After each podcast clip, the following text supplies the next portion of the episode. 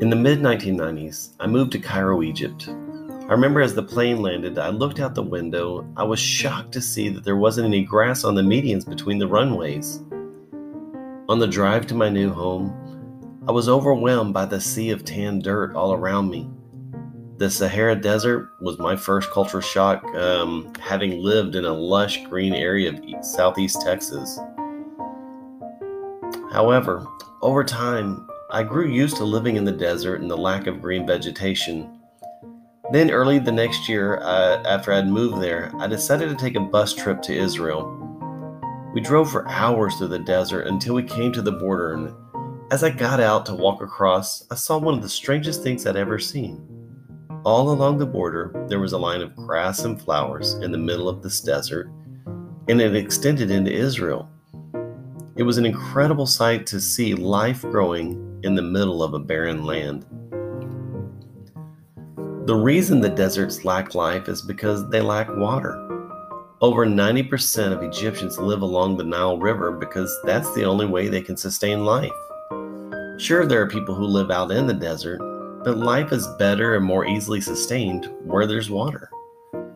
Even along the Nile, I hadn't seen what I saw along the border that day. Things were thriving at that border, and it reminded me that God is able to do the impossible.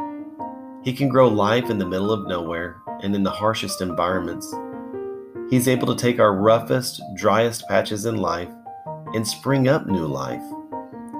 He is able to take what looks like an end and create a new beginning. The desert that you're temporarily living in right now has the potential for life. In Isaiah 43 18 and 19, God says, Do not remember the former things or ponder the things of the past. Listen carefully. I'm about to do a new thing. Now it will spring forth. Will you not be aware of it? I will even put a road in the wilderness, rivers in the desert. And I believe God is still speaking to us through these verses. The desert that you've been in is about to burst forth with new life. And it starts with you and I forgetting the things of the past that led us into the desert. We need to focus our attention on what God is doing right now in this dry season of our lives.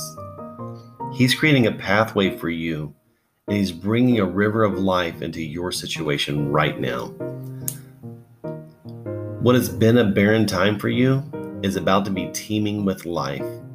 See, God doesn't abandon us in the desert, and he's about to wait and he's able to make a way where there seems to be no way. So trust in him. Don't lean on your own understanding.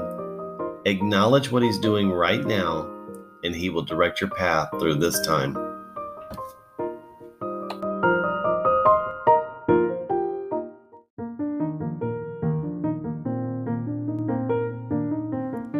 Thanks for listening. To receive daily encouragement from God's Word, hit the subscribe button or visit devotionsbychris.com.